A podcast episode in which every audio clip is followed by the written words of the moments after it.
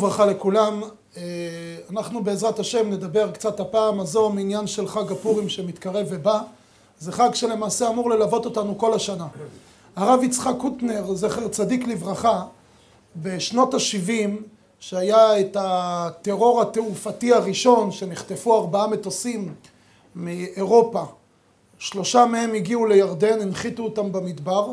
מטוס אחד היה מטוס של חברת אל על שהשתלטו על החוטפים במהלך הטיסה, הנחיתו אותו לאחר מכן בשלום בלונדון, אבל שלושה מטוסים של חברות תעופה אמריקניות הנחיתו אותם במדבר, ומי שלקח אחריות על זה לארגון זה היה אש"ף, הורידו את המטוסים הללו במדבר ושם התחילו לשאת ולתת כל מיני תנאים ועניינים. הדבר המדהים שקרה כאשר המטוסים הללו נחתו, המחבלים הפרידו מיד בין אזרחים אמריקנים לבין אזרחים יהודים אמריקנים. זה היה דבר מדהים שכבר אז ראו את העניין של האנטישמיות.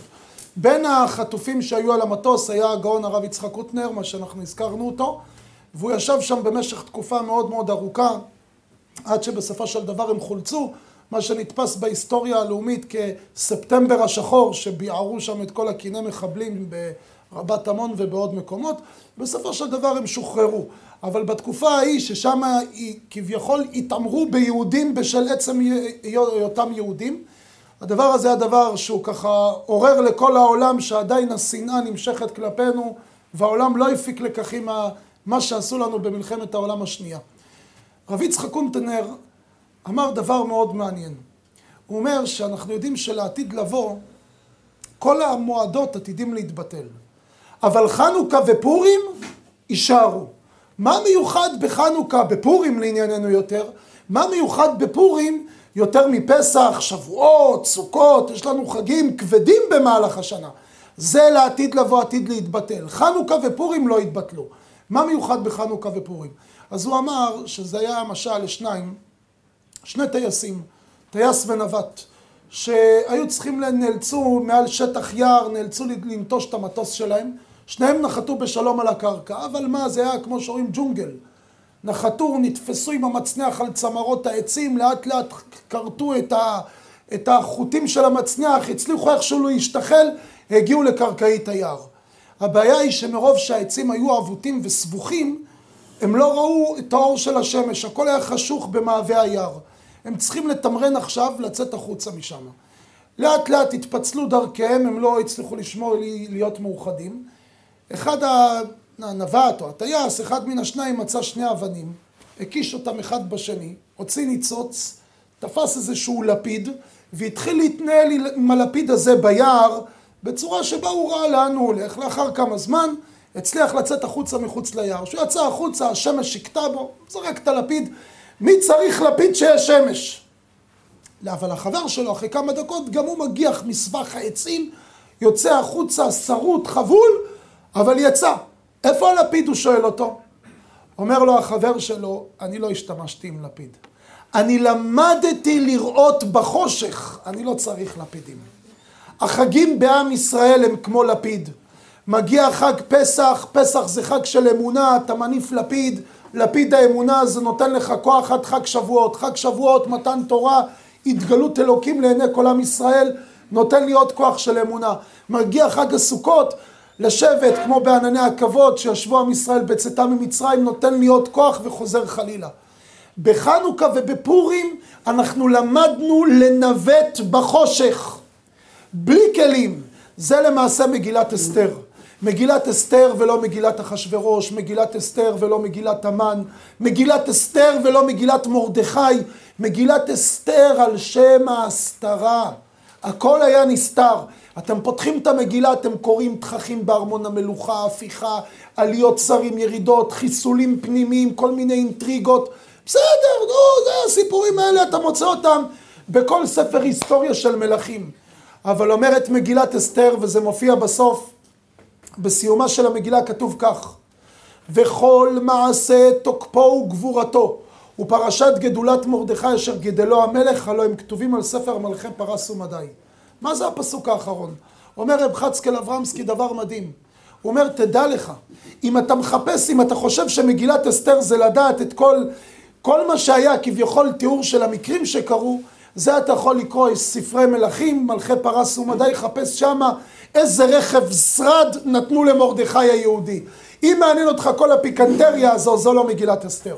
מגילת אסתר באה ללמד אותך את ההשגחה. אנחנו בעזרת השם במסגרת ההרצאה הקצרצרה הזו ננסה יחד לגעת במספר נקודות שעוסקות בעניינים הללו של ההשגחה. המגילה פותחת במשתה, המשתה הזה נערך למעשה לכל מדינות מלכותו, המשתה כך כתוב במדרש ערך ב-180 יום לכבודה של ושתי. ושתי הייתה אשתו הראשונה של אחשורוש והיא הייתה למעשה בתו של המלך בלשצר. בלשצר היה הנכד של נבוכדנצר, היא באה משולשלת מלכים, נבוכדנצר, בנו אוויל מרודח, נכדו בלשצר, נינתו הייתה ושתי. ושתי למעשה הייתה נינת אה, בלשצר, מה קרה? המדרש כותב דבר מאוד מעניין. בלשצר נלחם נגד הפרסים. פרס ומדי התאגדו ביחד, הוא נלחם נגדם, והוא הדף אותם. מתי הוא הדף אותם? זה היה בלילה שנקרא ליל הסדר. בליל הסדר הוא הדף אותם ואז הוא התיישב, הוא עשה איזשהו חשבון מוטעה, מי שרוצה יוכל לראות את זה בגמרא במסכת מגילה בדף י"א עמוד ב', שם אומרת הגמרא שהוא עשה איזה חשבון מוטעה, שהקדוש ברוך הוא לא גואל את עם ישראל. ואז הוא אמר, תוציאו את כלי בית המקדש. ובספר דניאל מסופר שהוא נתן את זה לכל השרים שלו ולפילגשים שלו ולנשים שלו, למלכות, ביזה את הכלים של בית המקדש. תוך כדי שהוא מבזה את הכלים, מי שרוצה יקרא את זה בספר דניאל, יצא יד נעלמת על הקיר ורשמה מספר מילים. היד הזו נעלמה והמילים נותרו חרוטות על הקיר במקום שניתן לראות אותם, זה היה ליד נברשת. התיאור שמופיע שם, שמהחדווה והשמחה שהוא ניצח במלחמה, והאלוקים של היהודים לא גואל אותם, ועוד כל מיני, והוא משתמש בכלי בית המקדש, הוא שינה את הצבע, והלשון של הנביא, והרכובתי דה לדה נקשן. רעדו לו הרגליים, נקשו לו הרגליים, רעד מפחד. הוא קורא לחרטומים, לכל מיני לאשפים, לכסדים, תפתרו לי מה כתוב על הקיר. הם לא ידעו לקרוא את זה. ואז אמרו לו, תשמע, לסבא שלך נבוכדנצר, היה לו אחד שהוא השתמש איתו, אדם מאוד חכם, היה יהודי, קראו לו דניאל. דניאל בלשצר לא הכיר בו כל כך. אבל עכשיו, אמרו לו, רק הוא יכול לפתור לך את זה. הקפיצו את דניאל בליל הסדר. הוא הגיע לארמון המלוכה.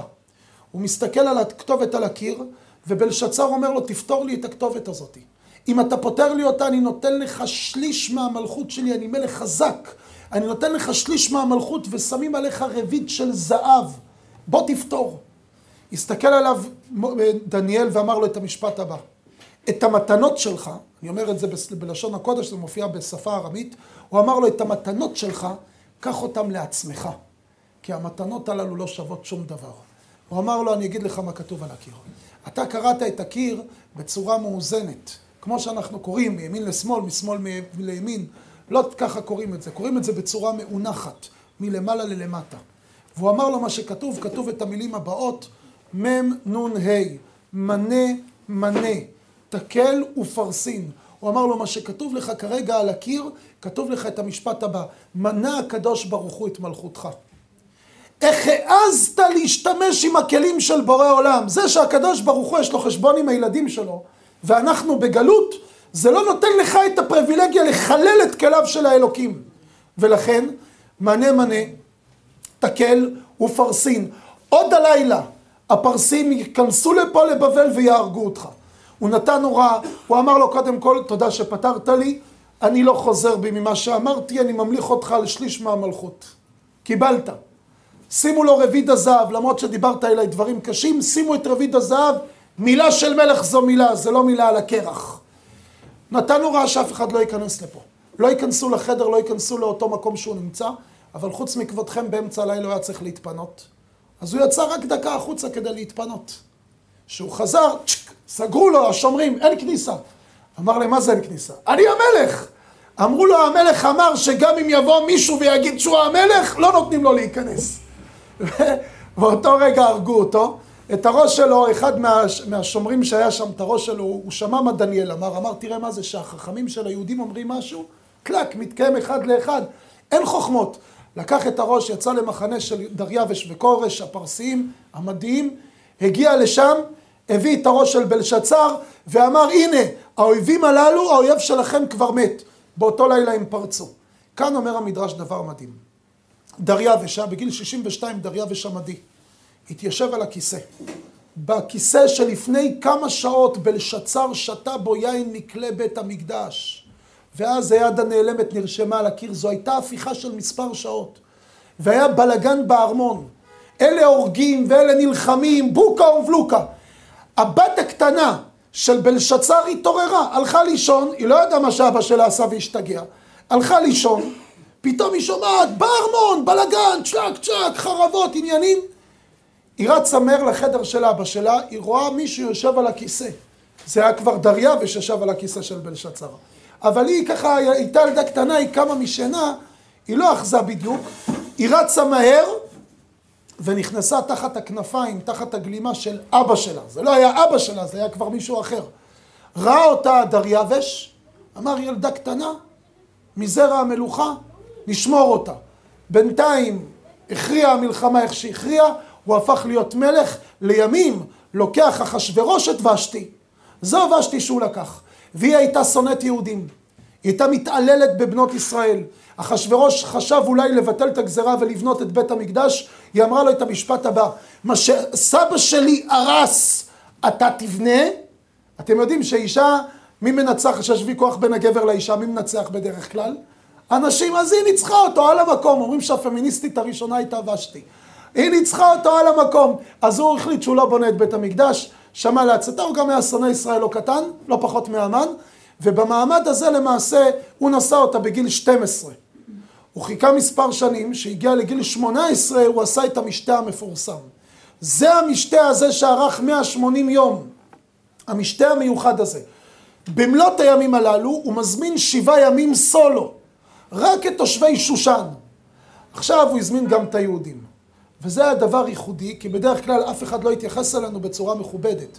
עד שיש מלך אחד מתייחס אלינו יפה נסרב, מרדכי היהודי אמר להם אתם לא הולכים לשם. אמרו לו כבוד הרב מה הבעיה? הכל גלט. השתייה כדת אין אונס, כתוב שהשתייה הייתה כל אחד ואחד מה אתה אוהב קברנה, מרלו, כל יין שאתה רוצה. בן כמה אתה? אה, אני בן 58. הוא 58.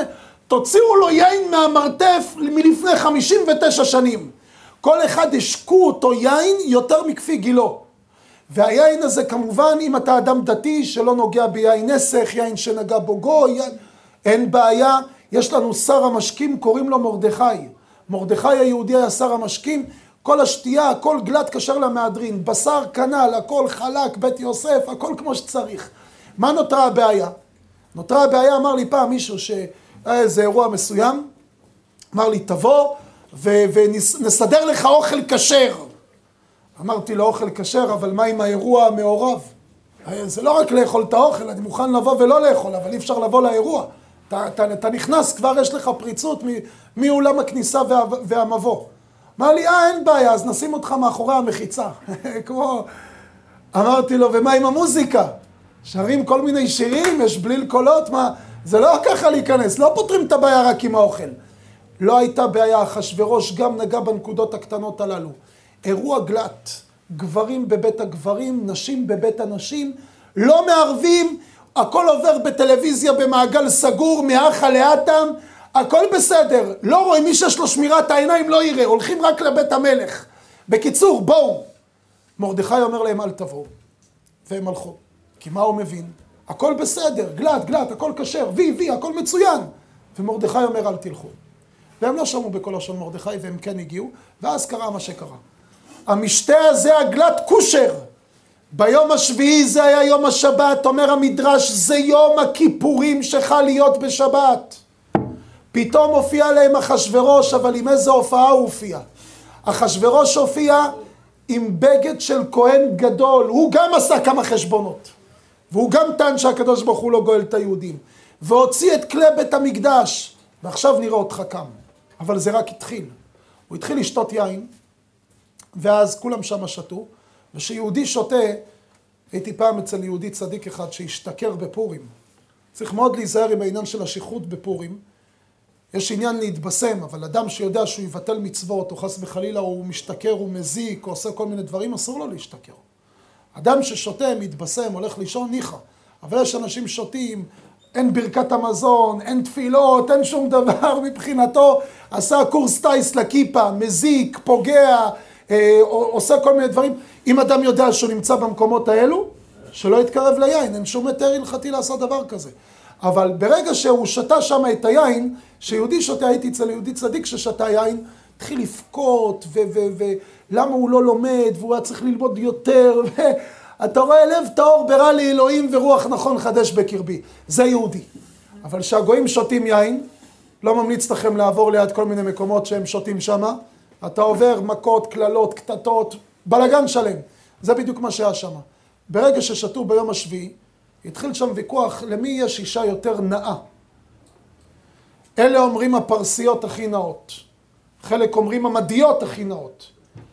אחשורוש הסתכל עליהם ואמר להם, תשמעו, לא יודע, פרסיות, מדיות, לי יש, הכלי שאני משתמש איתו, זה גם ביטוי מאוד מוזר, איך שהוא התבטא ככה על אשתו, הכלי שאני משתמש איתו זה כסדי. הכסדיות נאות ביותר. עכשיו תחשבו, היהודים צריכים לשבת שם, עכשיו, עכשיו נראה אותך קם, אי אפשר לקום. הוויכוח מתחיל להתגלגל, הוא תופס תאוצה. אחשוורוש אומר, היא הכי נאה, אלה אומרים לו, מה פתאום, אתה יודע מה, הגיעו להסכם, בוא נבדוק, נעשה מבחן, תביא אותה לפה. אבל בלי בגדים, שנדע בוודאות שהיא נאה. אומרת הגמרא שוושתי לא הייתה לה בעיה. היא הייתה מרשעת ופרוצה לא פחות מאחשוורוש. היא הייתה מוכנה להגיע בצורה הזו, היא הייתה מוכנה להגיע לפני כולם. אבל עכשיו היהודים באמת היו בבעיה רצינית. אם אתה תקום תצא החוצה, אז יגידו לך שאתה פגעת במלך. אני בכל אופן לא מקנא ביהודים שישבו שם. אתה רואה את אחשוורוש שיכור כלות עם בגדי כהן גדול, שותה בכלים של בית המקדש, ואו-טו-טו המלכה הולכת להופיע כאן בצורה מאוד בעייתית. האירוע הגלאט כושר הזה שינה כיוון לחלוטין. ועכשיו רק הם תפסו מה אמר להם מרדכי. זה נקרא לשמוע בקול חכמים. שהרב אומר לך תעשה משהו, אל תחשוב שאתה חכם יותר. למה? יכול להיות שאתה באמת יותר חכם. לרב יש סייעתא דשמיא. זה לא קשור לחוכמה, זה קשור לסייעתא דשמיא. אפילו אומר לך על שמאל שהוא ימין ועל ימין שהוא שמאל. וכאן רבותיי, קרה דבר שהוא דבר מדהים. הקדוש ברוך הוא בינתיים מנתב את כל העניינים. ושתי לא הופיע, אל תדאגו. היהודים נחסכה מהם העוגמת נפש הזו. למה? בא מלאך, יש אומרים צמחה לקרן, צמחה פר... צרעת במצחה, ויש אומרים שיצא לה זנב, זה הקופים של דרווין. יצא לה כמו איזה זנב, וככה כמובן שאי אפשר להופיע. אז במקום להגיד שהיא לא יכולה להופיע כי יש לה איזה תקלה, אז היא החליטה שההגנה הכי טובה זו התקפה. ואז היא שלחה לאחשוורוש, היא אמרה לו, אבא שלי, באותו לילה שהוא הוציא את הכלים של בית המקדש, וזה מופיע בספר דניאל, הוא היה כל כך בשמחה גדולה. הוא שתה כנגד אלף איש, ישבו שם אלף איש בסעודה. כנגד כל אחד מן הנוכחים הוא שתה כוס יין. אתם יודעים מה זה לשתות אלף כוסות יין? אתה הופך להיות כבר, אתה לא רואה שום דבר. ושמר על צלילות הדעת, לא זז כמלוא נימה. אתה, מה קרה? שתית קצת יין כבר, הסתחררת. שומר, בן שומר הסוסים של אבא, ככה היא קראה לו. כמובן שזה היה מאוד משפיל. ואז התחיל שם בלגן שלם. המלך רתח מזעם, הוא היה שיכור, ואז הוא פנה לחכמים יודע עיתים. החכמים יודע עיתים זה הסנהדרין. הוא אמר לסנהדרין, מה אתם אומרים? תראו, המלכה פגעה בי. עכשיו, הסנהדרין היו חכמים. למה? הם ידעו שמפה אפשר לצאת בשלום. מה תגיד למלך? תגיד לו, תירגע, לא נורא, תשמע, אז מה אם היא אמרה? הוא שיכור, הוא יגיד להם, מה? ככה אתם מזלזלים בכבוד שלי? יהרוג אותם. אם יגידו לו, תהרוג את ושתי, הוא עכשיו שיכור. רגע מחר הוא יקום, יתפכח מיינו, הוא יגיד, מה, לא יכלתם להרגיע אותי? מה, לא ראיתם שאני שיכור? למה עשיתם? למה אתם ככה חרצתם מדינה למות? אתם רציתם להרוג אותה כדי להתנקם בה. מה שתגיד אתה לא יוצא בסדר. אמרו לו, אנחנו לא יכולים לשפוט, אנחנו בגלות, לא מיושבים בדעתנו, תפנה לאחרים. הוא פונה לשבעת הסריסים שמשרתים אותו. קרשנה, שתר, אדמתה, תרשיש, מרס, מרסנה, ממוכן. ממוכן זה השר השביעי. כל שר מגלגל את זה לשר הבא אחריו, אף אחד לא היה טיפש. איך שאתה לא תפסוק לכאן או לכאן, אתה לא יוצא טוב עם המלך. האחרון שקיבל את השאלה, זה היה ממוכן. ממוכן זה למעשה המן. המן קפץ ואמר, תהרגו אותה. הרגו את ושתי. ולא רק תהרגו אותה, שהמלך יכתוב איגרת לכל המדינות, שכל בן אדם יכול להיות בבית, להרגיש בנוח, לחלוץ את הנעליים, לשים רגל על רגל על הספה, ולדבר בשפת האם שלו, בשפת המוצא. להיות איש שורר בביתו ומדבר כלשון עמו. והכל מתקבל, והמלך מתעורר, והוא מתחרט, למה רק הדבשתי? אבל הדבר המדהים באמן הוא לא נוגע. העיתונות שבאותה תקופה אמרו, המן מקף אשף פוליטי. זה, זה קוסם, זה הוציא שפנים מהכובע. למה? מה שכולם פחדו להתעסק, הוא התעסק וגם הצליח. זה דבר מדהים, למה? מה באמת היה העניין של המן?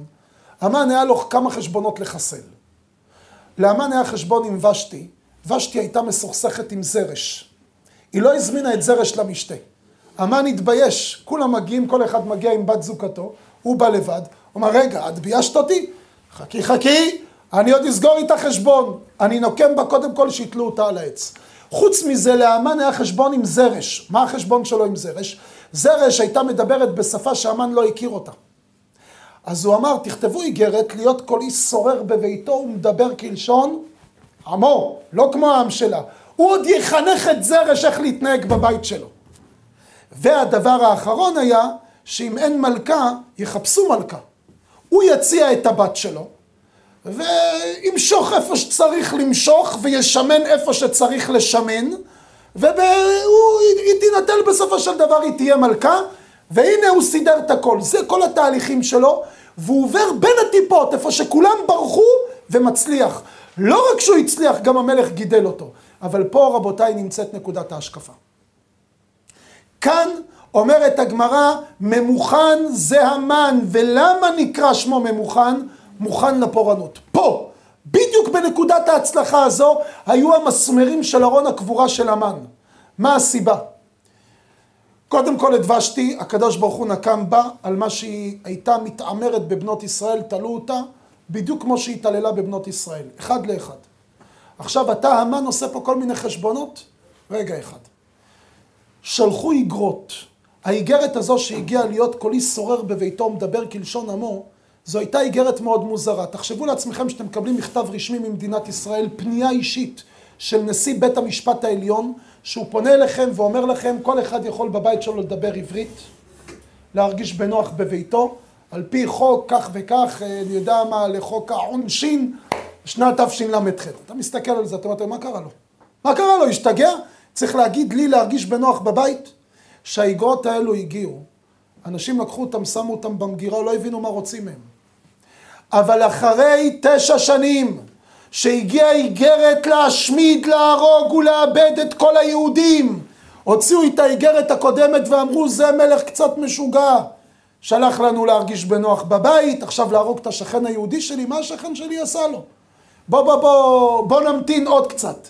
חלפו שבעים יום, הגיעה איגרת שלישית, ונהפוך הוא, אשר ישלטו היהודים המה בשונאיהם, של אין להרוג את היהודים, אדרבה, היהודים יכולים להרוג המה בשונאיהם, על פי הסוד, למה נתנו 70 יום בין איגרת לאיגרת? על פי הסוד כתוב כי כל יום זה היה כנגד שנה.